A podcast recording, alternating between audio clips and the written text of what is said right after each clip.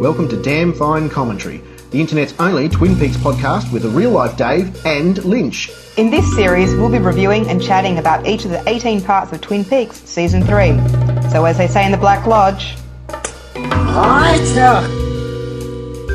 Here we are again. I'm Phil Willis, I'm Nav Prasad. I'm Steve Lynch. and we have Dave Bluestein join us very shortly to give us his wrap up of part nine of Twin Peaks The Return. Can you believe it? We are literally at the halfway point. Is the glass half full or half empty? Where are we with this thing? It's a glass box. It's half, it's half full of muddle. It's half full of crazy plasticine creatures. Um, yeah, Garmin Bozier spewing monsters. We've got everything going on, right? Yeah, I'm kind, I'm kind of feeling it's half empty, but that's because I feel like a lot of the threads are being tied together, but we are still none the wiser. I wonder what this thing would l- would have been like if we only had a, a nine episode series. I mean, Yeah, we, Like, we'd like, be- like we, would may be well fucked have done. Yeah, right now. exactly. um, uh, look, I I don't think I'm still hungry for more. Put it that way. Wait, maybe is it possible that when sh- when the negotiations broke down and we're always we're always like, wait, how did they actually resolve that? How did they get the money to make the rest? Do you reckon David Lynch just handed in episode eight? if you don't give me more money, this is the fucking finale, assholes. There is, yeah, yeah. Wouldn't have been the first time that he actually sort of dropped a bomb like that. Anyway, without further ado, let's uh, let's join Dave. Uh, tell us, Dave, what's just gone on?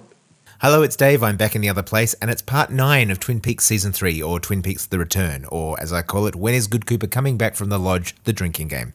At the start of the episode, Bobless Evil Cooper reaches the farm where Chantal and Hutch, played by Jennifer Jason Lee, and a hokey Tim Roth give him weapons and a wet one, which is to say she gives him a kiss, not a baby wipe. Although, to be honest, a baby wipe would really have helped clear up all that fake tan. Evil Coop sends a text, which appears to go to Diane, he also turns out to be the one giving Todd all those black dot orders, telling him to get it done, presumably killing off Dougie Jones, by the next time he calls. Mr. C then tells Hutch to kill off the warden in Buckhorn and to kill off the phone. Hutch doesn't seem to understand how phones work and kills off the phone with a shotgun. I assume he's now going to kill off the warden by dropping him in the toilet. Meanwhile, on Las Vegas Cops, the detectives Fusco interview Bushnell Mullins about Dougie's odd behavior. Mullins says Dougie was in a car crash and that has had some lingering effects. No shit.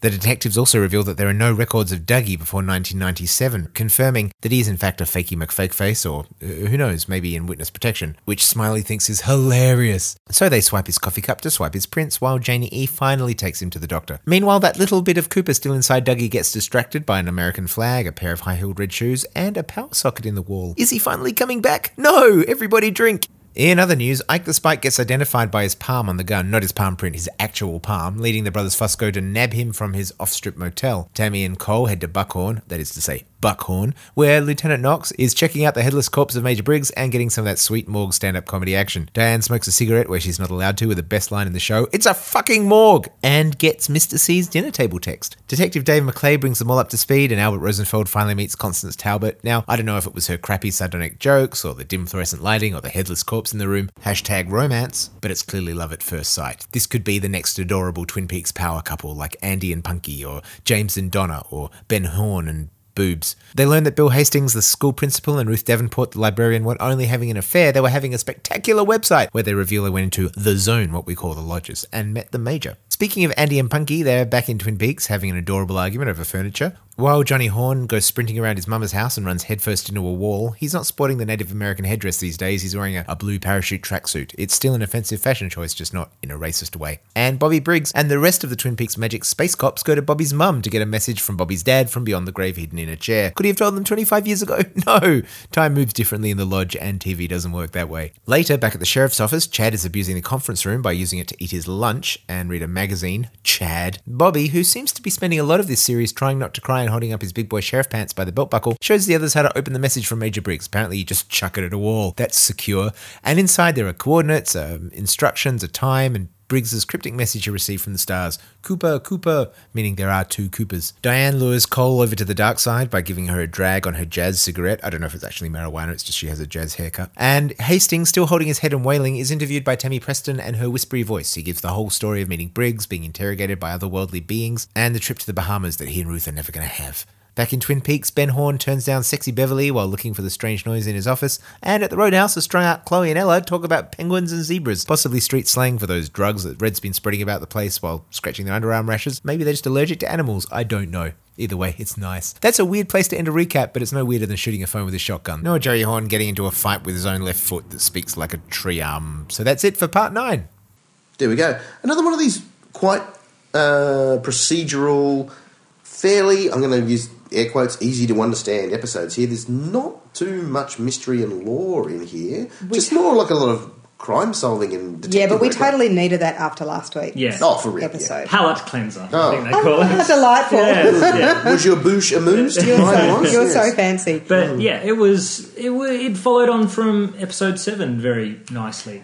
Again, an episode which had a lot of exposition in it, and I think we probably talked a lot- couple of ep- episodes ago about whether there was too much exposition, and I think we kind of got to a happy place on that. But I think there was a heap of exposition this time around. Yeah, Yeah. Imagine if, for whatever reason, they reordered the thing and you had episode seven and episode nine back to back. You would just be.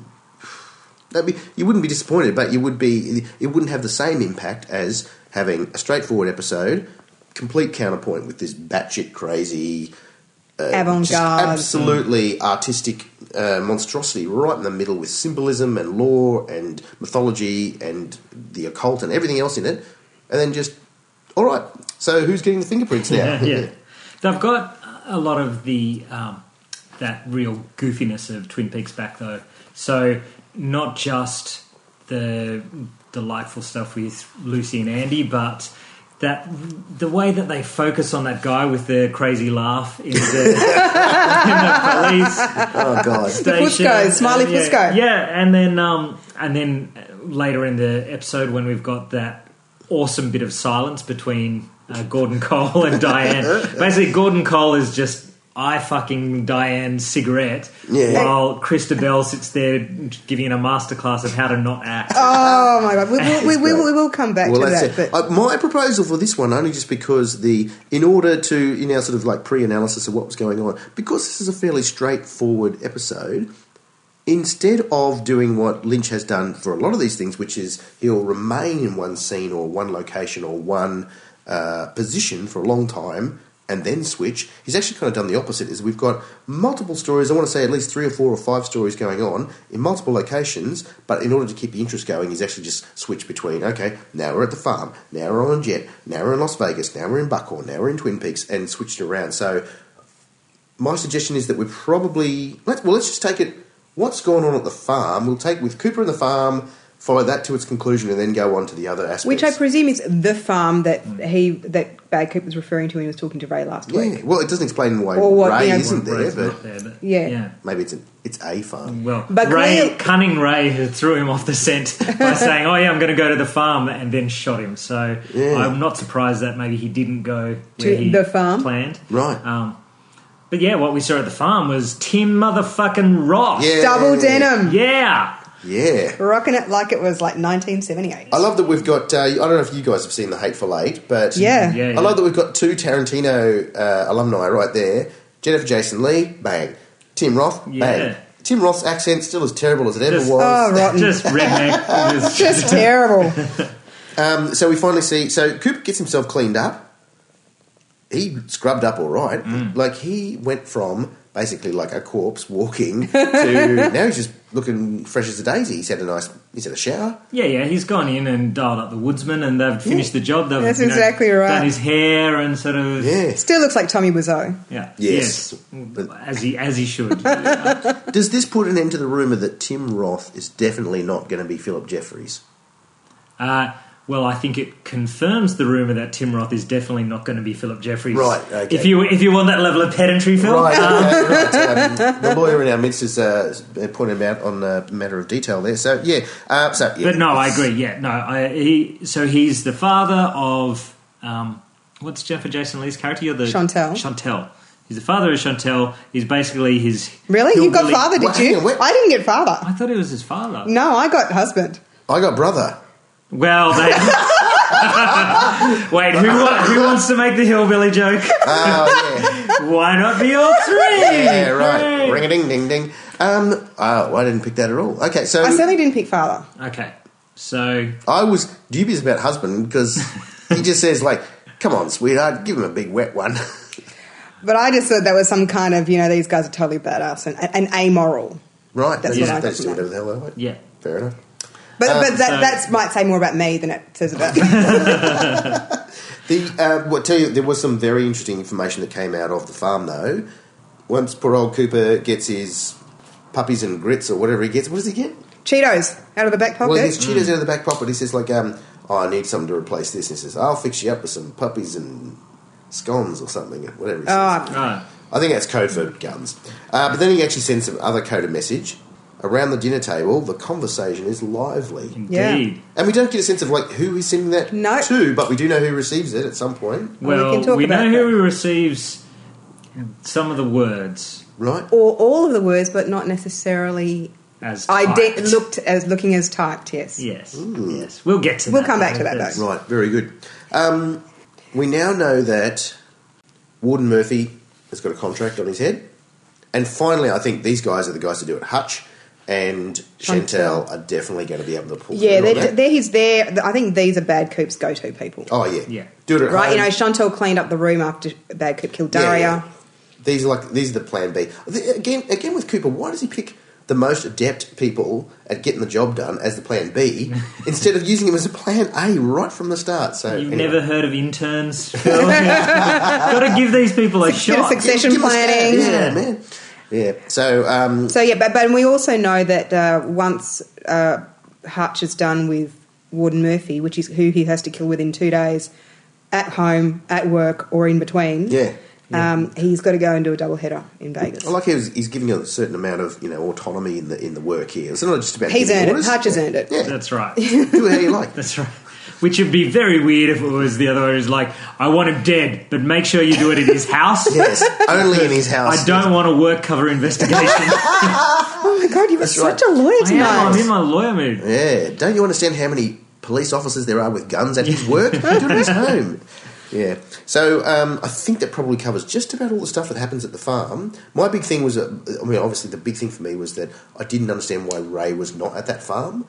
It either means that maybe Ray thought the farm was the place where um, Bueller and Otis were. Like maybe that is the farm or a farm or maybe it's a different farm. Or maybe there was just a plan B again because he did pick up he picked up a red bandana just as if to say like look wherever you thought you were going to go just follow the red bandana and you'll be fine. Well, what we know though is that Ray had a phone call after he shot Bad Coop. Hmm.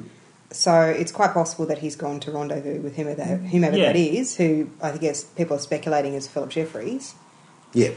But also didn't am I am I right in saying that he didn't mention the farm on the phone to Philip Jeffries, didn't do anything. The only time No. he, the only time Ray mentioned the farm was when he was saying to the guy who he was planning to shoot in a few minutes time, Yeah, that's where we're gonna go, the farm. Oh right. No, so I was- I, I, it doesn't surprise me that he had no intention of going to the farm once he Right. shot. Uh, well, that's and all also right. because Bad Coop said to him, I presume, or something along the lines of, I presume we're going to that place that you call the farm, right. which may not literally be a farm. Right, right. Because what we know is that Hutch and Chantel have murdered the owners who were casually slumped over each other of Yep. the farm where they all ended up rendezvousing. You mean they weren't just sleeping? They're- you, you're a very you're very Pollyanna about these things, No, aren't no, you? I'm not. No, um, the um, my understanding was that he, my remembrance was that he spoke to Philip Jeffries inverted commas and said, um, "Look, I'm not 100 percent sure. I shot Cooper, but he seemed like he had some help. Either way, we're both going to the farm, so I'll sort it out there. Either way, like it made it sound like that he knew he was going to meet him up with him at some point in the future. So Um, one thing that I did see somewhere on the wonderful world of the internet is I love that you bring the internet to us. Thank you. Um, it's someone suggested that we're hearing Philip, Philip, Philip over and over again, and it could well be Philip Gerard that he's speaking to. Well, yes, and I So obviously we've got Mike in Yeah. the in the Black Lodge itself, but Philip Gerard. I'm is a totally Philip open to who that. Exists. Yes. Yeah, I'm totally open to that. Wow, because it makes sense. Because number one, the actors in play, so there's no funny business there. Number two, do we get a sense? Well, I don't know. if We get a read on the voice that it might be him, but yeah, Yeah. I mean, I, I'll, I'll, I will put it down now, put it on the record that I think it is Philip Jeffries. I, I think uh, that maybe uh, us overthinking it to try and say, oh, maybe it could be this, but because it does link in with the phone call that Bad Coop got earlier. Um, s- so the, the Philip Jeffries has definitely been established as the the, the missing link. Um, but I think it'd be We'll see. disappointing if it wasn't Philip Jeffries. Yeah, yeah. Like I don't think it'd be. I, oh, that's a clever twist. yeah, that's right. Yeah. That's right. Yeah. And we're not dying to know what the shoe salesman's up to. Yeah, um, which probably takes us to um, the Mile High Club uh, when we're on this the most expensive trip of three hundred Seriously, miles. how the US taxpayer is funding a whole lot of private air miles here. I know for for even like for Diane, who's not even she's not even an employee of the FBI, as best we know. Anyway, so there's a grand total of uh, four investigators. Our intrepid team, they've literally just left Yankton. Sorry, I, I actually was going four. There's not four. There's not four. And then I counted them up and realised I'd been forgetting about Tammy. and then my brain immediately Don't- going, don't we no, all?" actually, I was right first time Yeah, round. that's There right. aren't There's four only- investigators. We've got three investigators Out of- and, a, And uh, I, Tammy. I, I and a think uh, sleeky. out of the out of the four of us, um, there's only one fan of Tammy in this. You got to have interns. What did you guys say? Give her a chance. Come on, give her a chance. Um, yeah. So, we- well, we get two very important phone calls uh, and a blocked text message uh, on the flight. Yeah. One of them comes from the Pentagon, right? Yeah, from Colonel Yeah. Davis. Mm. So that was, I presume, the phone call that Colonel Davis said to Lieutenant Knox that he was going to have to make. Oh, yeah, right. Once she reported that this was a guy, this was Garn Briggs's body. Oh, yeah, that's right. Oh, I've got to make that phone call. Right. Yeah, yeah. And this is the wonderful moment where we now can just imagine what it would have sounded like in Gordon Cole's deaf little ears that he thinks an army guy has just called him a fuckhole. I don't appreciate your language. Uh, I'd love to start calling people fuck Oh, horn now. I oh, feel like that please. is a very offensive name Yeah. to call someone. Don't be a Fuck Chad horn. and fuck horn. Come on, Chad. Fuck all. Get your dinner and get out of here. Um, yeah, so that was one of the calls. So they obviously they sort of reroute the plane to Yeah, and interestingly, it's just as Cole says Buckhorn, Buckhorn, South Dakota, that Diane wakes up from napping. yeah, right. ah, okay. So something has. I I can't. I'm not going. Given it's Lynch, I'm not going to assume that it was a coincidence that she happened to wake up just at that point in time. I was just assuming it's because he's saying Buckhorn, South Dakota, capital N, small K. I, I can't spell Knox, but I'm doing my best. I just wish they'd, they'd say, just take us over the top of it and give us some parachutes. And then they just jump the fuck out of the plane. And No. Tammy's parachute doesn't open. If only. You guys are the worst. After the first phone call, Diane checks her phone for messages. Yep. Before she knows Cooper has flown the coop, as as Gordon Cole says, in my mind, in my my first recollection of this, um, is she hears, "Oh, Cooper's flown the coop," and then she quickly goes, "Oh, better check my phone, check the messages." Now that di- that didn't happen. She checked the messages or tried to check her phone before she heard that news. So that may But or may after not, she'd heard Buckhorn, though. after she'd heard Buckhorn, Yeah. but before she'd heard Yeah. Yankton, and that Cooper was on Yeah. the loose. Dirty Cooper, Mr. C was on the loose. Uh, that may affect how we feel her involvement with Mr. C is later Well, Mm. on. the other thing also is that you know when Cole is basically, I don't even know why he's trying to persuade Diane to make the stop in Buckhorn because he's the one who's directing where this plane is going. Yeah. But he says to Diane, it involves, uh, you know, it'll be this case will be of interest to her, and Diane asks if it's a Blue Rose case. Yeah. So she knows. She's heard all the tape. She knows. Yeah. There must be some part of her that's a little bit interested in what's going on. But aren't we m- missing um, one of the big theories that's been going around, and that is that maybe Diane ain't a good guy, and that's that seems That's like there's a very totally- good, yeah. very good chance. I mean, she's receiving a text from Dad Cooper. I know this. Oh. I desperately want to believe that there is some good left in this world, but, and, yeah. and and it's in the form of Diane. But it's entirely plausible. It's But- Doppel and- Diane. It's and not I even the mean, real certainly Diane. you're- Diane, the real Diane's inside the Yeah. Black Lodge. Oh, Yeah, fuck. oh Fucking- wow! Mm-hmm. Seriously, But I mean, it, it, and that would tie up to to your theory before now, where you said if if she's sort of woken up or Yeah. perked up at the, the Yeah. sound of Buckwood, that she already knows or she all knows. of this. well, I think what we can definitely infer is that she knows more than what than we thought two episodes ago. yeah. Yeah, absolutely, and that she somehow uh, she's enmeshed in this in ways that we did not understand, and we had we had our own readings about because it's not explicit. We had our own readings about what did that meeting with Mr. C look like? Yeah, yeah. it was at her house. was there a sexual assault? what, it- what was you know. going on, but but then was it a one-off or was it a continuing relationship or a continuing uh, connection? To me, that is of the. There are things that we know that the characters don't know, but Yeah. the most interesting thing for me is what does Diane know that we don't know yet? I feel like that's the big reveal we've yet to Yeah, see. that's a really actually that's a very good way of expressing it. And something else that I've seen is, uh, and kudos to Reddit user Laughing Pinecone for this. Oh, theory. so good of you to give kudos. Going to give you a shout out. Laughing Yeah, Pinecone, wow. thanks, mate. Uh, he- it's got a the- he or she has a theory that perhaps Gordon Cole could be evil. Yeah, I've read this one too. Now, obviously, it's it's all s- rampant speculation at this stage, but whereas What, you what spotted makes a couple, what makes Raging Pinecone think that? so had had had the theory for a while. Just I think generally the same sort of suspicions we've got about Dine that there's more to this than meets the eye, Yeah. and maybe it's Yeah. maybe maybe it's we're just assuming that it's good when in fact it could be the other way. But um, a few little tidbits like the fact that from uh, the secret history of Twin Peaks establishes that Gordon Cole was offsided to Richard Nixon. yes. Oh, Oh, well, that'd Uh, And- make anyone a bad dude. Well, that's right, and that's uh, particularly considering Mark Frost has always worn his politics on his sleeve Yeah, very with much the so. "don't trust the government" sort of Yeah. um, feel. uh, Him and Jacoby. Yeah, that's right. That's right.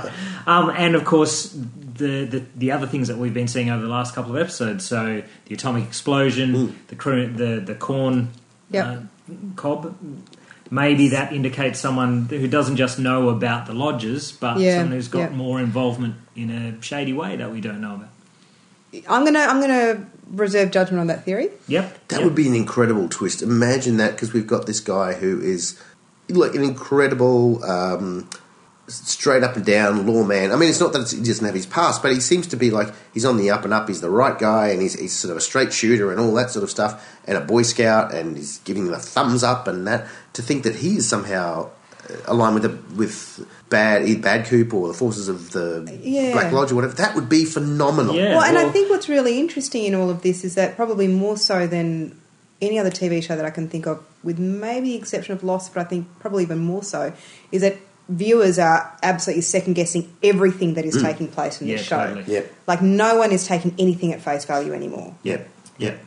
In a way that probably the last time I probably saw that was like with Game of Thrones, where you couldn't even be guaranteed that a main staple character would even be alive in the next episode. And what I'm or struggling Sopranos, like for the same same sort of reason. And yeah. what I'm struggling with, and of course I've made the mistake, I've gone down the Lynchian, the Steve Lynchian path. I've gone into the internet. Um, I'm going. I'm actually going to have to start pulling back because I I feel like I'm becoming desensitized to these moments of wonder that we're starting. You know that Lynch is putting into the show because every time I see something, I'm like, hmm, but that could mean X, or Yes. it could mean Y, or it could mean Z. if every time you expect a twist, then finally when it is a twist, you think, oh well, of It'll course, just be a I massive expected that, anticlimax. yeah. So Gordon Cole's been dead the whole time. Yeah. So I guess if you're feeling like me, just stay away from the internet for a couple of weeks. Just- just get your fix from me. That's right. I'll, I'll filter everything for you. yeah, all right. So if we're leaving the internet, we're leaving the FBI. We should probably head to Las Vegas. Where we Yeah, get some- totally. Where we get some great, uh, some great scenes here by the, uh, the three detectives Fusco, Fusco, Fusco, and Fusco. Mm, yeah. That's not a Oh, man. law firm. I've never heard one. Well, before we go to the Fuscos, uh, we should just quickly mention Bad Coop has had calls his uh, mate Duncan Todd. oh yes, he does. He says, uh, "Oh, that was like back on the farm, right?" He says, um, yeah, he did, and we, I guess the only thing that, that's worth mentioning in that is that whatever it is that Todd has got to do Yeah. that he hasn't done yet, Yeah. he's got to do it the next by the time that Bad Coop calls again. "Oh, and, yeah." and I would think that's surely got to be killing Good Coop, uh, killing Dougie. Um, well, unless Dougie and Janie E are the double header. I presume the double header was if he can't get this right, the double header is Duncan Todd and Doug. yeah, well that that was that was what I had wondered, but yeah, but It's 'Cause we've E. enti- seen- but it's entirely possible. Because we saw it before with Janice or Janine or whatever her name was. Janie E. No, no, Oh. no, no. Um, the Jade give two rides. no, no. The, Sorry, I just wanted the to temp say. agent. Um, Lorraine. Oh, Lorraine. Lorraine, Lorraine, Yeah. the- Lorraine. The, the person who couldn't organise a. yeah, well that was a double header. she got two in the head. That's Yeah, exactly right. right. well, no, no. The only, I mean, there's a possibility that it is Dougie and Janie E, And the reason why I think that is a couple of episodes ago, or a couple of we were talking about whether Jane E is actually also manufactured. So if her pur- if, if there's no Dougie, then she actually doesn't need to exist. Yeah, I, I still, I'm, I, I'm still clinging on to the idea that it, Dougie was manufactured, and then and the marriage has occurred after that. It, it, and it- because we did get a few more um, hints about. Um, how long, at least how long Dougie's been working Yeah, yeah, for, for yeah. the job. So you were starting to say, okay, well, if he's been there, I think they said 12 years. Yep. So that's already at a stage where um, he's been he's been in existence for at least the, Yeah, the yeah. lifetime of Sonny Jim, etc. Yeah, Et cetera. yeah. so we know he's got some years on the on the clock. So I think But what also, we he doesn't have an infinite number of years. He doesn't have his full number of years because there's nothing prior to 1997. 1997. 1997. So there's no there's no birth certificate. There's no you know records or education records or any of that stuff before then. So we can now at least triangulate or create a window when he might have appeared or been created.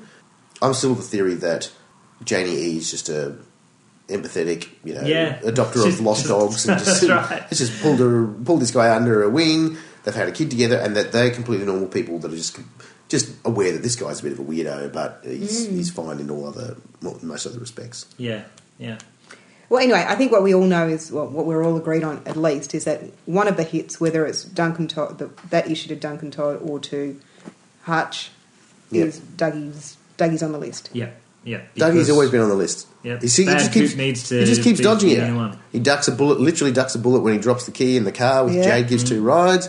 Uh, he's missed a car bomb. He's missed uh, you know, and Bushnell. A point that Bushnell Mullins makes. it's just like at Bushnell, without I notice he sort of he's clenching his fist and he really wants to start punching and boxing. Yeah. You know, really wants to start fighting. He just says to these guys, "You know what? His car blew up. Someone just tried to kill him, and then just kind of left it at that, as if to say, like, dude, you guys are the t- detectives. Can't you work this out? Yeah. Someone Yeah. is trying to kill him." Why are you guys standing around like a couple of chuckleheads, like three stooges? Figure this stuff out. Yeah, and the, I mean, uh, the fist, the first thought, of course, is because we know that Bushnell Mullins was a boxer in his youth. But also that hand sort of fist kind of movement that he makes is not dissimilar to the hand wrenching that Lil did in Firewalk with Me. You know, Lil was Oh. wearing the red dress and the blue rose, Oh, the interpretive dancer. Yes, yeah, right. Wow. That's deep. I'm not suggesting there's a connection, it's just. I thought you were going to say it was the, the hand clenching where the Where he the ripped his hand off. The, no, where the woods. Oh, I was going to say where the woodsman was crushing skulls in. Uh, Oh yeah. Oh, In yeah, the well, there you go. section. That's, that's also. there you go. Mm. I didn't read too much into that. uh, um, No. other than that. Um, we did. We backtracked to one call that Bad Coop made. We did. We did forget to mention as well that when the text message came through to Diane on the phone, um, it's gone from lowercase to all Sentence caps. case. sentence case. Sorry, um, and And there's an ex, there's a comma. there's a comma. So either either the phone system is punctuating bad suits, uh, Or or, there's- he's or someone's taking dictation. There's exactly. Yeah, right. Diane is someone is taking dictation and sending messages to Diane. That'd be a first. Like that's like normally Diane's the one. who Diane, takes the take a text. note. Yeah, right. Yeah. And I think we no one would have been as likely to notice that if they hadn't been fixated on just like, oh my god, you've got one of those fucking old phones where you've got yeah. to do I Oh the- know. god. Oh, that brought press back memories. number eight. Does that Beep, mean beep, beep, beep. You got to like pre- you know hit three times for an E. but We're only two totally times giving for Oh, a D. away our age here by God. reminiscing about those Um, times. Yes, it does. It does at least put Diane in the clear in terms of maybe she's not the direct recipient of this, but someone is actually giving her this information. Yeah, that's right. Yeah. for the right reasons. Uh, so yeah, Where do you think the dinner table is? I'm presuming that's the Formica table. Well, I thought it was too, but Mm. I'm just interested to. I, I, like- I presume that. And he- why is the conversation live? Well, I think why 'cause now? Well, Bob's Back. Bob's back. Bob's been removed from Cooper's body, and Bob's back at the table. I was It just makes thinking, sense to me. I was just thinking, wow, bitch and code, bad coop. I I spent a lot of time uh, doing cryptic crosswords, and I was trying to actually figure out was there a word or a, a something that comes out of that uh, because it, it reads like a cryptic crossword. totally does, yeah. Around the around the dinner table. So normally, if you have a cryptic crossword, around the means that you've you've got some word that you've broken up and put at the start and the end of the word. So around the uh, dinner table, so like dinner might be meal or something like that the conversation, so it might be chat Talk, or something, ch- yeah. talk, chat, Um, and that goes around a hidden word, and then lively then becomes the synonym for the the um, for the clue itself. Now I look. Oh, I spent half an hour thinking about it. Might mean Blake Lively, American actress. Maybe. She's in. She's Gossip not on the Girl. cast list. Um, I think but that no, was- cryptic crossword man. Um, Tell us. You told us during the week about all the anagrams of. oh Oh my God, totally. That was gold. Oh look, um, that's only because I've got um, I'm looking after sick kids, and I'm also excuse my voice, I'm sick at the moment as well. But I was looking at um, just a number of different versions of just because Jamie E and Sunny Jim have such weird names, I just thought it was so bonkers that they seem to be very very particular names. Uh, so then I started anagramming Jamie E Sunny Jim, and I had some uh, pretty ordinary ones like many eyes on gin. Enjoy James in New York, NY. Uh, G, New York joins many. But my favourite one is he enjoys Nine Inch Nails jam or NIN jam. He enjoys Nine Inch Nails jam. That's awesome. That's the good. best- That's my favourite. That's Yeah. the best one I can come up with. So, um, many eyes on gin isn't isn't bad either. yeah, except it's a misspelling of gin. Gin has one J and two N's, not two Yes, J's and one N. Oh well, fuck. Close. Okay. um, but I thought I'd throw the supernatural in there as well. So, yeah. Uh, look, I tell you what, So we're in the Fus- we're with the Fuscos. at least they got that taillight fixed. Two hundred thirty nine dollars though. Yeah. Yeah. Could Friggin' have been worse. expensive. Could have been the Australian with the pliers. Yes. Are there any Australians that worked out what what that meant? Is it just me? No, I just think they had a bad experience with the Yeah. Australian Yeah. I'm mechanic. just wondering if there's some guy running around Las Vegas I like don't there's know. just some well-known Australian. it was just pretty bloody fucking funny up though. Yeah, Cars. Pretty bloody funny. yeah. They they pretty much exhausted their interrogation of Dougie. It's like talking to a dog. And That- Janie E does the barking. And yeah, so they just said, so they come up with a brilliant idea of like, oh, well, get the prints. How is that legal? Like, what? Well, hang on. Let's just talk this through. Who takes the fingerprints and the DNA of the victim in a crime? Like, what are they expecting to try and figure out from this? Like, uh, the whole thing is Well, because you know he had no record prior to 1997. Like why he are they doesn't even exist. investigating that? He's the victim. He's not the perpetrator. He's not even a suspect. Welcome, Dude, what are you welcome saying to about the U- justice in exactly? 21st century What are you America, saying Phil. about the U.S. justice I know, system? like right? seriously, It doesn't make any sense. But uh, but we have, again we have this another moment where you're just willing Coop to come back Mm. from wherever he's gone, with he's drinking his coffee, looking intently at the American flag, America the beautiful, Australians America the beautiful come on, which is kind of nice given we've just gone past July Four weekend. Yep. and um, red high heel shoes. He's like, I remember Audrey Horn rocking those shoes. Dude, I 25 totally years remember ago. Audrey Horn rocking those shoes, and I'm getting very impatient. And then he fixates on one of those laughing face powerpoints. What do you call a la- you call a laughing face? Because I've Oh, you reckon just drawn a little oh, picture of it. It I am totally looking looks at like pic- a I'm little looking at a laughing diary. face. Oh, you don't. Well, okay. Yeah, no, I'm. digging it doesn't look like two eyes and a. It does. It absolutely does. He's seeing. Hey, I didn't I just spend a bunch of time in a PowerPoint at some point? So I think he's starting to put it all together. I know.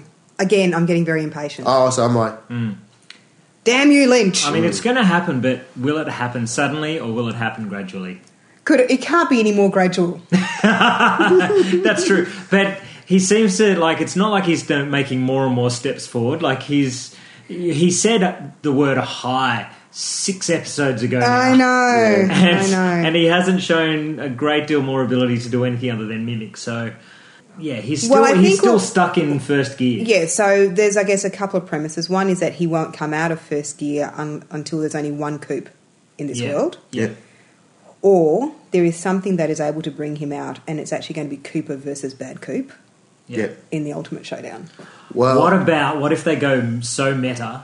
And so at the moment, Bad Coop is the total bad guy, right? And Yeah. it's like we're all imagining the the big showdown there. As you say, Good Coop can't recover until after he's dead. So about now we're in the second half of the the season. Yeah. So about two or three episodes into this, they have that showdown, and he kills Bad Coop, and he comes back. And then there's about five just bullshit bad episodes where they've got no idea what to do next. Directed by Diane Oh, Keaton. That's right. And then um, And Windermere Catherine turns up. Martel dresses like a Japanese Oh, man, and wow. then we get to a finale. I mean, oh, that's just I can't. I can't. I can't it doesn't bear contemplation. Um, I mean, there is obviously the assumption, well, the assumption in what I had just said was that that action takes place in this world, but it could entirely happen in the Black Lodge, which is obviously where these two. Yeah. Yeah. Well, let's segue because the only other thing that happens in Vegas is that um, someone gets a, a tip off as to where Ike the Spike is, and without going too much, we've already heard the wrap up from Dave. Yeah. Ike the Spike, he, he makes a phone call to JT. None of us know who JT is. He's saying that, look, JT, no cigar. I'm going on medical leave.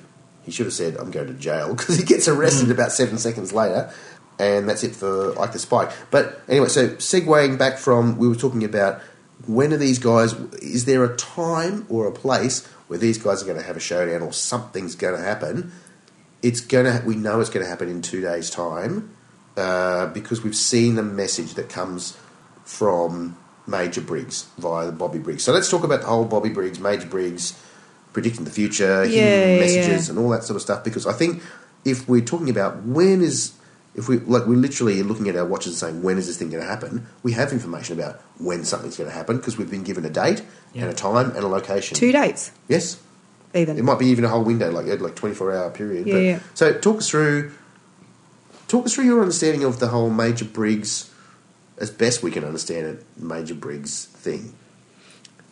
you go. Well, what I take from it is uh, soon after Bad Coop came out of the Black Lodge uh, after the finale of season two, he's visited Major Go- Major Briggs.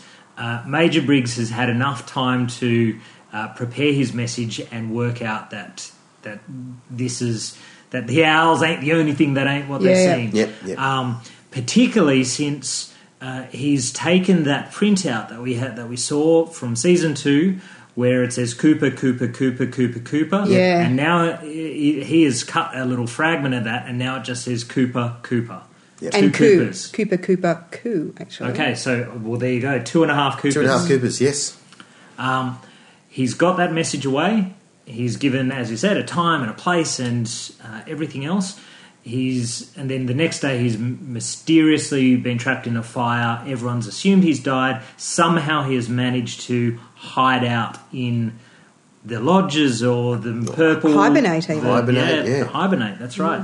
In the purple room or just the zone Yep. Yeah. and he's managed to stay in hiding for a good part of the 25 years, but uh, he's at the same time that he got discovered by uh, Bill and Ruth.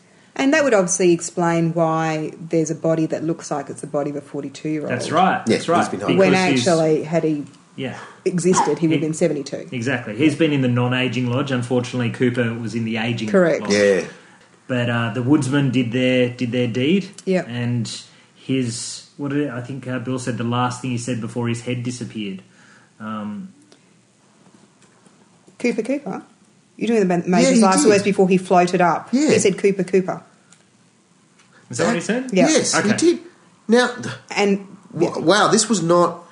I wasn't as stunned watching this thing, and I've seen the episode twice. I wasn't as stunned watching this thing as I am stunned now. Done now. yeah, because this is one of these things where there are a couple of people in the, a couple of characters in here that should have no knowledge of Cooper whatsoever. One of them is Bill Hastings. uh, one of them, Bill Hastings, never met Cooper, doesn't know who Cooper is. Cooper, Cooper, he seems to remember him saying Cooper, Cooper. The other one is Laura Palmer herself. Laura Palmer writes in her diary, "The good Cooper is in the is in the, The is in the Bedell. lodge." That's right. Bedell. After, after she'd been visited by Annie in a dream. yeah. Yeah. so she doesn't know who Annie is. Correct. She's dead before Dale Cooper even turns up in That's Twin right. Peaks. So again, this is the at least the second time someone is talking referencing Special Agent Dale Cooper with no knowledge of who this guy even Exactly. is. So if this isn't a clue, and if these threads don't start tying up, I'm going to start going a bit. Well, I, crazy, this is think. why I believe this episode is the one in which threads are getting just are starting to tie together. Because a few episodes ago, we were speculating about how are they going to bring this the Buckhorn storyline and the Twin Peaks storyline Yep. Mm. together.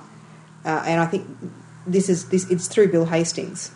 We what we did think that Bill Hastings would have a pivotal role, Yeah, but we didn't see him for about five or six episodes. and it makes sense that if it's uh, if Hastings and Ruth somehow discovering Briggs is what's is maybe triggered, opened up the portal, allowed the woodsman to um, to kill Ruth, get Yep. the coordinates, uh, kill Garland Briggs, remove his head, and that bad Cooper's still one of the agents of the of the Black Lodge.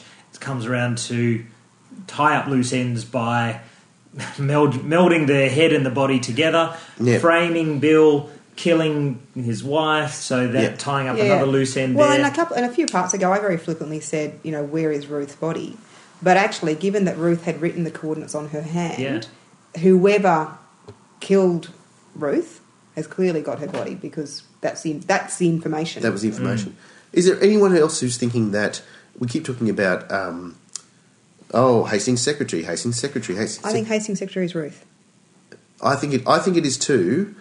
I feel like that he's using that as a cover for like he doesn't want to, like he doesn't want to out the fact that he's um, having an affair with Ruth Davenport. So he just refers to her like uh, even on the website. So we did every, as everyone else probably did. maybe it's time. Maybe it's time to go there.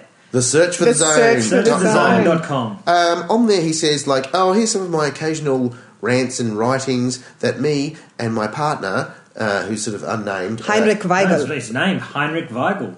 Heinrich, so- yeah, Heinrich Ah. Weigel. So there is a. I, I Yeah. think there's going to be a, a revelation of who Heinrich Weigel. yeah, is. I do too. oh, is he the secretary? possibly. Could Oh, When missed I that. was wondering whether Heinrich Weigel is a nom de plume for Ruth, Hmm. that's one possibility. Yeah. But what would be far more interesting is if there is a Heinrich Weigel that we get to meet. Yeah, yeah. Um, but let's go back to the website for a second because I think I feel like there there might be people that haven't actually gone on to, it, and it's it's a pretty epic uh, It's a nice bit of bit marketing. of, It is, it is. It's uh, it's just got that wonderful look of late nineties uh, website back in the days of Netscape Navigator and Alta Vista. Yeah. Oh God! Um, so, w- w- so we've all gone on the on the Yeah. website. Um, there's some uh, a few. A lot of the links are dead, um, but there are the, the links that do exist take you to actual real sites that I Yeah. think Mark Frost has just sourced all the all the uh, conspiracy theories around. But there's some amazing other things in there as well. So. Um, particularly down the very bottom. Um, okay, so if you have not gone on the website, pause the podcast now, go on the website, have a look around, thesearchforthezone.com. Uh, it's once once you have come back here, we'll wait. Um, actually, we won't. So just press pause. Um, Just press pause, yeah. But when so for those who have gone through it, there is one big little Easter egg that's right at the bottom of the page, uh, just above the privacy policy in terms of use, and they are coordinates. Yeah. Now, two things about that. First is, um, I assume you guys have clicked on Yeah, the yeah, link. totally. Yes, Um, if you haven't clicked on the link, do so. It's going to blow your mind. Um, go ahead. We'll wait. We're not going to wait. Um, it's you click on that and you'd get a very, very, very fucking freaky uh, static filled Yeah. close up of the convenience store Yeah, you do. And and the convenience store from episode from part eight. from part eight. yeah, right. Um, now, those coordinates themselves, uh, they've been punched into Google Maps, I'm sure, by, uh, by most people that uh, have a working knowledge of the various apps around. And it takes you to a place in South Dakota. Um, the name of the place has just slipped my mind for a moment. I guess. Is it called something like? Not to be weird, it's not called something like White Rabbit or something like that. It's uh, Oh, I've forgotten. But maybe It's a what we, place. while you're looking for it, maybe we can also talk about um, the last journal entry that's actually on the site. Because Yes. the last journal entry talks about portals and, uh, you know, are there events that happen which, you know, that basically allow for evil to, to come into the world. And maybe I might get you, Lynchy, just to go back to that site for a second Yeah. just so I can quote from it. But um, which is obviously a very nice tie back to part eight. But when you say, think of events that could have splintered time, the things that could have laid the seed for a starting point for this development, perhaps technological innovations, yes, and of course the natural or the assassination of President Kennedy, because every conspiracy theorist is, is going to mention that. But there are um, and there are references to forces at work from deep dimensional space or from the future. I mean, this is basically an encapsulation of all of the things that we've been talking about for the last eight episodes. yes, Mm. and yet seeing it on GeoCities website makes it feel less legitimate than the fact that I we know. spent hours, hours, and hours Yeah. talking about this stuff. I know. but no, I agree, I agree. Um, and it's Spearfish, South Dakota, uh, real Oh, life right. place. Um, they've actually uh, the the amazing nerds of the internet within hours of this happening sent people out to Wow. and so far nothing has been found. But then one enterprising soul said, "Well, maybe uh, it's going to be after the solar eclipse Yeah. because of the the message from Yeah. uh, Major Briggs." Yeah, So- yeah.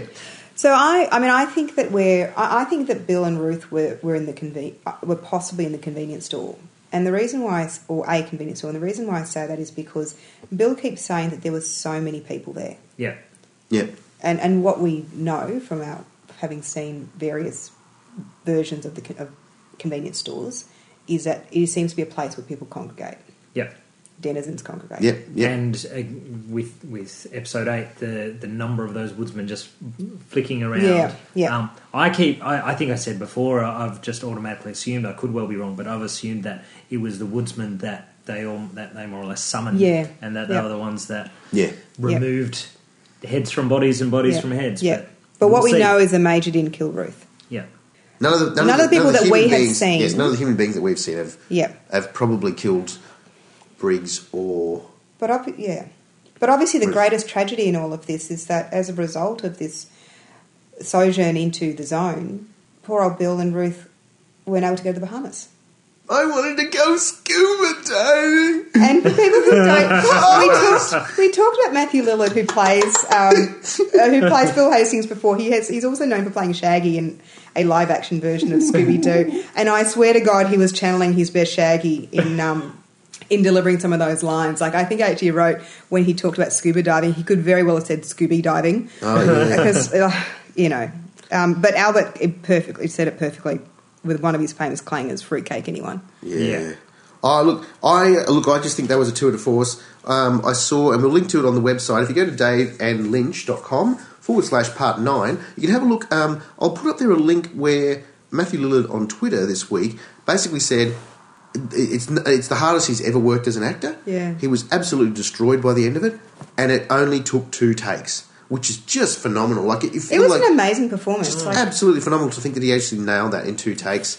Um, the amount of the amount of emotion, everything that went in there, just absolutely phenomenal. Like, and also goes double for the fact that he's actually acting off Tammy Preston, which you guys don't rate. So. he's getting nothing from her. He's getting nothing. Yeah, I mean, we kind Terry, of we Terry ki- Preston. She's a master. Um, even the character, she's just a master interrogator. She's Just all, give all nothing. Because we're, we're like, "But what? Like, who killed it? Who who actually removed the head? And Sammy Preston didn't ask that fucking question No. herself. She was right there. yeah, right. Yeah, She was just, mm, and she just looked looked Yeah. slinky. Yeah. I'm just, can you show me a picture of this? like major? I said, I want my FBI agents like Jodie Foster. yeah. Um, but we kind of went a little bit off track because what we were really talking about um, was Bobby and Oh yeah, Bobby. and the cylinder, and Of the, ma- course. you know, the magic cylinder. Yeah, Sure. yeah. So I think And- that's probably of the plot points and of the the law and stuff that we probably need to address. That's probably a main one there. So there's um, some. I mean, it's the titular scene, it is. obviously. This is the chair. Oh, this is the chair. Opens it up. There's two triangles. There's what looks to be like a sun and a crescent moon. We've got a figure that looks like the The blob from the the blonde card, mother the playing card. owl. the playing experiment. card that well, at least it, for sure, The the playing playing, card, yeah. card that Playing Bad card, Coop yeah. showed Daria in part two. Yeah, so there's a time, 2.53, and there's also instructions about where you are. There's You've got to pick up dirt from Jack Rabbit's palace and move 253 paces west and all Which that is stuff. really interesting, right? Because obviously, scor- you know, there's earth that smells like scorched engine oil. Mm. Yeah. That is recur- so. This is obvious. I don't know whether this is harks to. This is a place where they may actually they may find this. Yep. if it was uh, Sycamore Grove, then you would think he would have used that that exact. You mean terminology. Glastonbury Grove? Glastonbury Grove. Sorry, Glastonbury Grove with the sycamore The trees. sycamore trees, Yeah. yeah. Um, he would have used that. He would have said, "Go there, then go to." Although to Glastonbury be Grove." fa- although to be fair, um, Jack Rabbit's pa- palace is the name that Bobby gave this place when he was a child. so So it It's a could messy- very well be Glastonbury Grove. yeah, And we know that Hawk has been near Glastonbury Grove this season because when he was out walking in part one or two and talking to Margaret Lanterman, he was definitely close to Glastonbury Grove. I suspect it might be a different location only because Mr. C has spent a lot of time trying to figure out these coordinates because he presumably, I mean, he came out of the Black Lodge at Glastonbury Gro- Grove, so presumably he knows where that portal is. I think the big thing is that the Yeah, portal's that's a good moved. point. It's somewhere else. It's probably it's still in the woods of Twin Peaks. We've still got the Twin Peaks two triangle symbols there, Yeah. but it's just somewhere different. That Major Briggs in his research and his Project Blue Book research has figured out. Well, the signals are coming from here, and has incorporated that into. He's raised his boy to know that this is an important place. Yeah. Bobby didn't understand at the time why this was an important place, but now it's becoming. to- He's planted that seed that has borne borne fruit later, which is you know that Jack Rabbit's place? And he knows that he would know it because Yeah. it's now so. We remember the things that we rehearse and that we uh, have Oh, we've- storytelling. Leachy's just had a. I've just had a Moment. bro. So what's the? I was trying to think, but what's the significance of the of the date? And then, Yeah. but uh, so a few moments ago, I said w- the the fire in which the major was supposedly killed Yeah. happened a few days after Cooper came out of the lodge. Yep. Yep. So if Good Dale has come out of the lodge exactly 25 years after he went in, Yeah. Yep. it makes sense that three days after Yeah. three days after that, about three Yeah. or four days Yeah. after that, um, was Yeah, 'cause- when was when the, the fire happened. Yeah. Yeah. Um, and so twenty, so this will be twenty five years to the day after Briggs went into the purple zone or went hibernating. Yeah, yeah. into Yeah, yeah. the And, search for and the we zone. are only talking about a matter of couple, like two or three days that has elapsed Yeah. since we began this season. That's right. So Yeah. Possibly it- three, four so, days max. Yeah. so maybe uh, we've we've seen what we thought was Briggs's body. Maybe maybe something else is going to come out after twenty five years. other than Dougie's wedding ring. Other than Which, which I was That's just got thinking some- about that. that's got some part. relevance. Well, i well, it was obviously perhaps it was swapped out for the alcove ring because Dougie was wearing an alcove ring when he was in the, um, you know, when he disappeared into a gold pearl. Yeah. Two things were left behind: a pearl and the alcove ring, Yeah, right. Okay. Yeah. which he was wearing on his left hand. Yeah. Uh, the only other thing, just because, uh, just because I love all this sort of weird occult esoteric stuff, um, lo- just in terms of the symbolism that we've got on there, it, not even digging too deeply, you don't have to go too deep into it. But we've got two triangles, and they're both with their points up. But if you reverse one of them so that the point is down, and then push them across one another, you actually get what most people would recognise as the Star of David, that sort of um, Yeah, yeah, yeah. star that's on the is, um, on the flag of Israel. But it's, it actually dates. That's actually a fairly recent, like maybe 19th century use of that symbol. It's actually something called the sign, or sorry, the seal of Solomon, which has been used in alchemy uh, and magical workings for centuries, like even before That was all right. yeah, yeah, like maybe even 10th century BC, Wow. like uh, because it represents the things that are above and Yeah. the things that are below. This again, this talking about the macrocosm and the microcosm, Yeah. the male and female, um, and again we've got symbols there of a sun and a moon, also associated in alchemy with the male and female. Uh, this duality of the world. Yeah. It's unsurprising that we're seeing this kind of symbolism where we're talking about Black Lodge and White Lodge and the meeting of the good and the evil, the Yeah. dark and the light, those Yeah. types of things. And the only um, other thing that I was reminded of when I saw that red circle, which I, you know could be a red sun or what have you, is um, it's a counterpoint to the black spot Yep. that was Mm. on the envelope that must have had the um, hit orders that Duncan Todd had in his safe. In Yeah, yeah. Vegas. Um, And that I think Ike the Spike had in his. yes. yes. One other thing, again, going back to the internet, sorry, um, an internet theory. You're not Um, sorry. No, not sorry at all. Um, someone said crescent moon or the crescent sun is the exact uh, shape that the solar eclipse. So the the for, for listeners that are listening in months or years to come. Um, as we are recording this, and as this season of Twin Peaks is going to air, we're uh, only a few days away from a solar eclipse happening in a, a few parts of the United States and um, so in some parts of the United States, it's going to be a total solar eclipse. But at the ex- at the coordinates that are on the searchforthezone.com Mm. Oh my in God. Spearfish, South Dakota, Oh my God. the sun is going to look like what was. Wow. No way. Yeah, yeah, Wow, that's Oh, phenomenal. I man. mean, that, that just confirms everything we're talking about. Where the sun and the moon converge, it's the masculine and feminine uh, duality of the world Yeah. converging. So, yeah, wow, that is That's either awesome and just, just brilliant by David Oh, Lynch then- with so much planning, or it just proves that the internet can turn anything into a Yeah, um, exactly. The I won't go into it now, but um, I will link on the website davidlynch.com forward slash part nine. There's a great. It's a long lecture, but it's absolutely fantastic um, by a game developer by the name of Professor Brian Moriarty, and he talks about. It starts about talking about a solar eclipse and why he could have gone and seen a solar eclipse, but he never actually kind of couldn't be bothered, didn't take the time, and realised he probably should have. He missed an opportunity there because he's never had another opportunity to do that. But then talks about the mystery of um, why why are we transfixed by things like solar eclipse?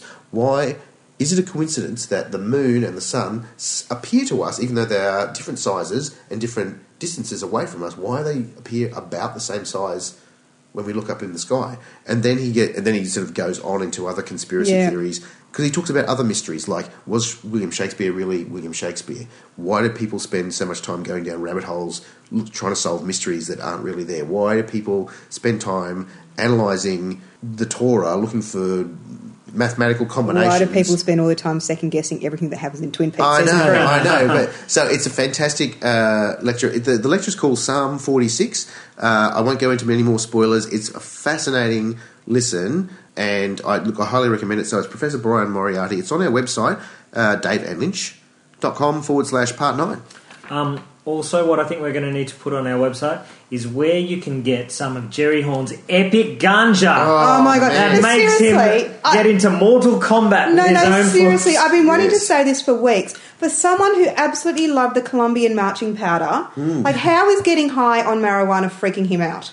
I know, It's right? epic ganja. yeah. He's had days now. where He's just been wandering around the forest, and With no food except what he brought with him. yeah, Oh, hang right. on, I brought, I brought some food with me. Oh, hang on, oh, hang on. Now I'm, I'm worse than I was before. that's right. His his munchies are like you. You can't have when you've got the munchies just going down on your hash brownies. Yeah, Like, exactly. it's just going to make it worse, Jerry. Come on. Oh, I just, I, I think it was a gorgeous scene. Actually, I love. I, I'm really loving what they're doing with Jerry Horn in this season. yeah. And, I- and I think, and I think it is going to be more than more than he's he's high on his medical grade cannabis. Oh, okay. I thought I thought it was going to be exactly that in, in the because he's always just been that little puck sort of character, just the little trickster. Yeah, yeah. That, um, and plays off Ben very well. You know, he always appeared in season one and two or two. And so he just come out of nowhere. Ah, Jerry's back in town, and nothing really. Came, there were no plot points that No, that's right. really No, no. surrounded him. He's just come back from Amsterdam with this beautiful brie sandwich. or That's something. right, It's that's crazy right. stuff yeah, like I, that. know, yeah. I And know what so, you mean, but I'm, yeah. I'm, I mean, Jer- Jerry at his absolute craziest is, is in the woods, and we know the woods are a, a the woods of Twin Peaks are a crazy place, so it's possible there might be some more. to Well, this actually ties into the other drug of choice, this sort of um, Chinese uh, designer drug of choice, Sparkle, I think they call it. Uh, all the kids are doing it. We've I'm some- not down on my uh, latest and greatest in drugs. Oh no, no, I'm not talking. I don't think this is a real drug. I think this is specific to the Twin Peaks.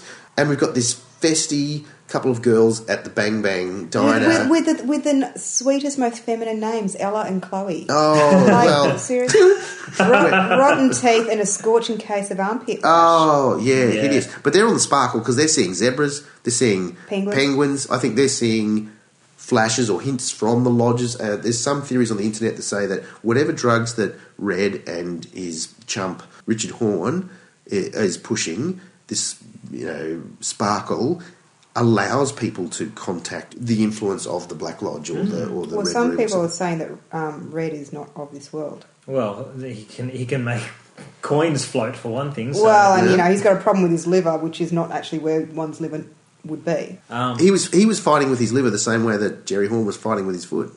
also He's not in control of his own body. the same way that Philip Gerard was fight, took his own arm off. Look. Ah. Uh, which is where I was about to go. Yeah. Because what is she scratching? She's scratching on her left arm. yeah. yeah, right. So so it's Philip Gerrard had the left arm. Um, it was Dougie's left arm went numb. Yep. Yep. Uh, Laura had problems with her left arm in Yep. Firewalk with Me. So the that that rash has got a lot of symbolism as well. I don't know why she got fired from the burger place.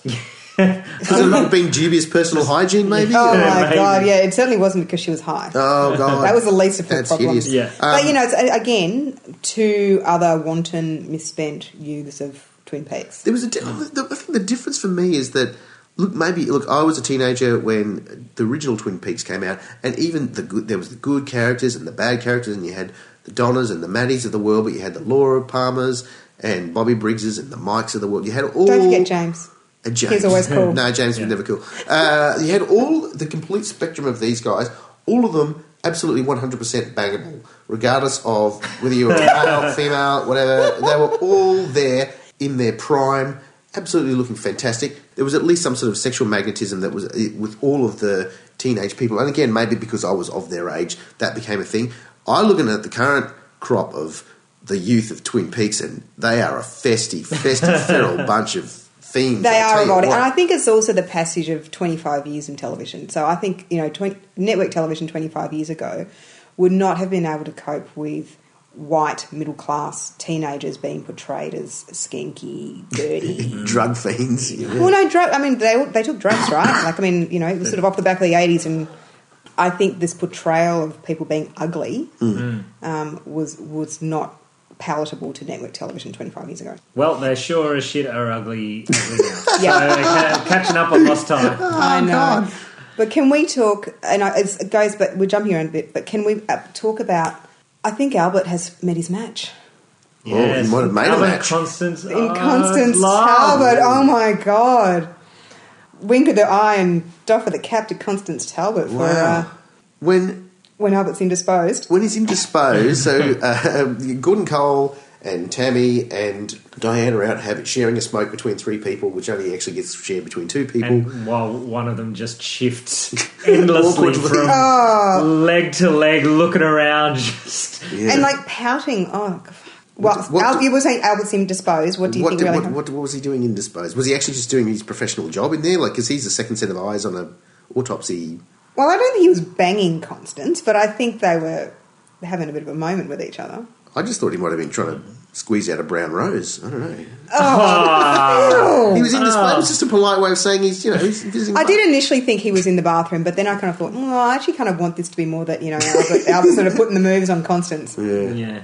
Also, I did love the from from those collection of scenes, the line from Albert of what happens in season I two. know. and the reaction of David Lynch, it's like, you, I don't know if I'm just projecting there, but it's what I see is David Lynch just going, I'll tell you what happens in season two, it fucking gets bad right midway through because network TV. And makes then I had to come back and make Yeah, it good that's again. right. It kind of reminded me of that, um, the season opener in season two where um, Lucy and Truman have to catch Coop up on everything that happened Oh, while yes, he's in shock. yes. Did we talk about Lucy and Andy and this, the chair? Yet Yeah. another chair in this episode? No, Oh, this beige is the chair, chair. and the red chair. Look, the I mean, there's not much to say other than it was very, very cute. It was kind of And cute. It was nicely paced. Like Yeah. it was, it was. Yeah, well, I mean, I, seriously, I still don't understand why mobile phones freak her out, but playing on the internet and having two massive monitors does not That's what makes it awesome. exactly. Yeah. weird her out at all. I can actually uh, just point my little magic mouse thing, and furniture gets delivered to my house uh, Mm. as if by magic. This is, you know, uh, now that we've got the permission from Wally Brando to redecorate the study, that they've Yeah. got, of course they got to, they got to get a chair, they got to find, you know, get a desk. And did you cause, did you notice that Andy is very very pro red chair? yes. Lucy's very very very pro beige chair. Um, Lucy was wearing red and Andy was Yes. wearing beige. Yeah, yeah, it was Oh, pretty funny actually. nice, That's nice. cute. yeah. Yeah. It's just each other that they want. Yeah. I don't know. I kind of, I do think there is, and you know, everyone says, "Oh, it's very cute," but I mean, there's a massive element of passive aggressive there with Lucy. Oh, there's a lot going on. Like, well, once she won the argument. And Exactly. and made Yeah. him say, "Oh, Punky, you can have whatever you want." And she kind of smugly went, "Yeah, you're damn right." And then just got the red chair anyway, Yeah, because she could. oh, because she could. Is there- and finally, we didn't talk about Johnny Horn. oh, poor old Johnny Horn. Yeah, poor Johnny Horn. There was the appearance of two horns. Yeah, I just I, for a moment I had to imagine, imagine like you know his mum crying and then Ben just sticks his head around and is like Sylvia, please. so it was, but it was it was Sylvia. Um, Well, actually, we had the, pretty much the whole Horn family except for mm, Audrey. um, Yes, it was number one. It was credited in the uh, in the credits that Sylvia Horn, the woman that was saying Johnny, Johnny, Yeah, there was Mary, Sylvia Horn. who let him out? What's going on? Like all that um, screaming was Sylvia Horn. Uh, number two, I actually watched that scene with closed captions because I thought someone was saying Harry, why did you let him out? It was, turns out it was captioned as you know your square brackets Sylvia colon Mary. Why did you let him out? And then it's of course it was Sylvia um, screaming Johnny Johnny all that stuff. Yeah, So- yeah, yeah, yeah. Um, so I mean, I'm hope. Well, I'm very sad that Johnny died, but I'm kind of hoping that this is the plot device that brings Audrey out.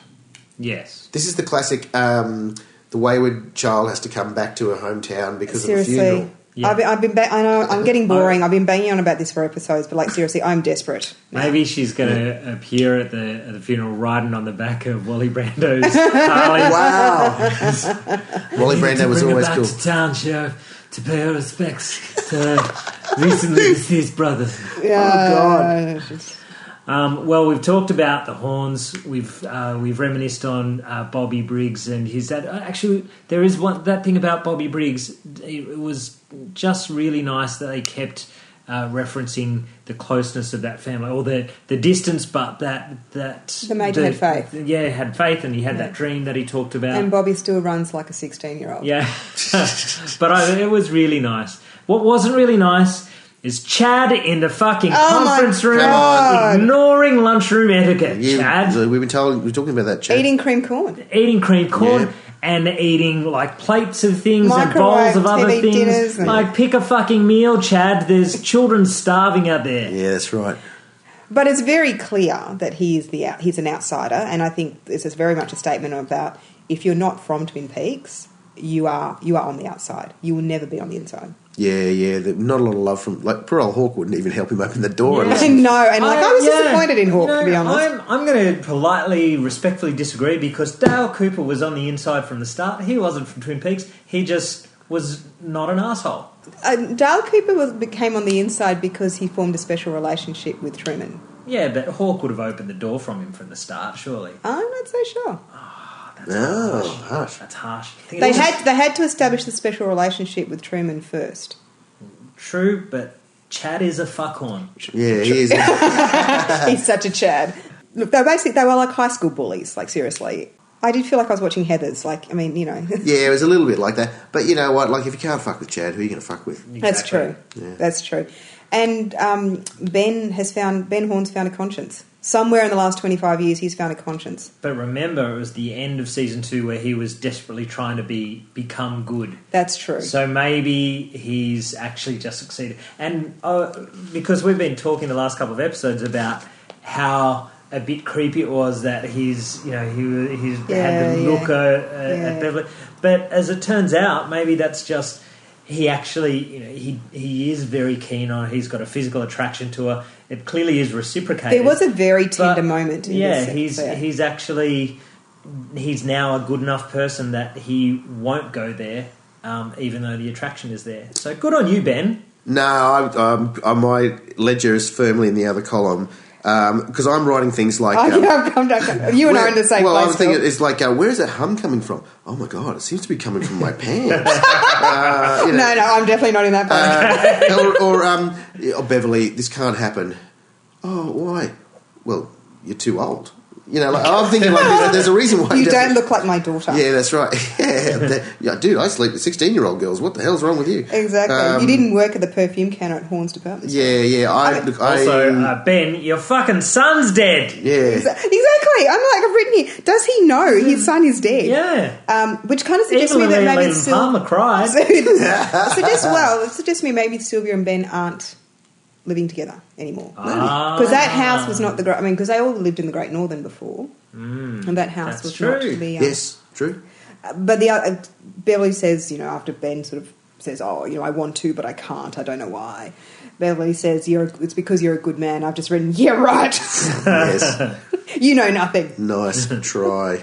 All right, is there anything else we need to cover before we wrap it up? I've- Um, I think we. I think we've kind of covered everything. Yeah, I think we've caught up. But we are. We're, we're at the halfway mark now. Oh God, imagine if this was a whole stitch up, and this is nothing's going to be revealed until season two. Yeah. I mean, look, I've gone through, as you know. um, In another, I'm, another twenty-five. Oh, in minutes. 25 minutes.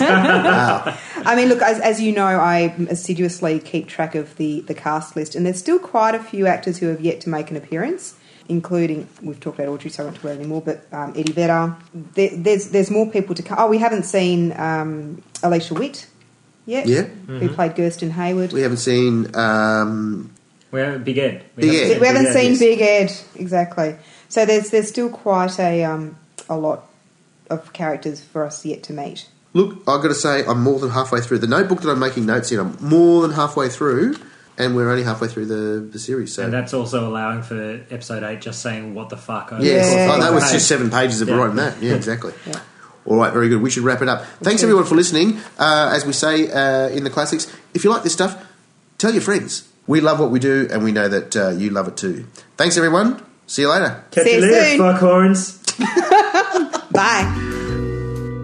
You've been listening to Damn Fine Commentary with Dave and Lynch. For the complete list of show notes and all the links, visit our website, daveandlynch.com. And if you like the show, there's two things you can do to really help us out. First, tell all your friends. And second, take a few seconds to rate us on iTunes. It makes a huge difference and helps other people find us. Look, did we miss anything? Do you have a comment, a question, or a suggestion? Drop us a line at daveandlynch at gmail.com. Or you can follow us on your social media of choice. We're at twitter.com slash daveandlynch, facebook.com slash daveandlynch, instagram.com slash daveandlynch. Yep, you get the picture. We're everywhere. Thanks for listening.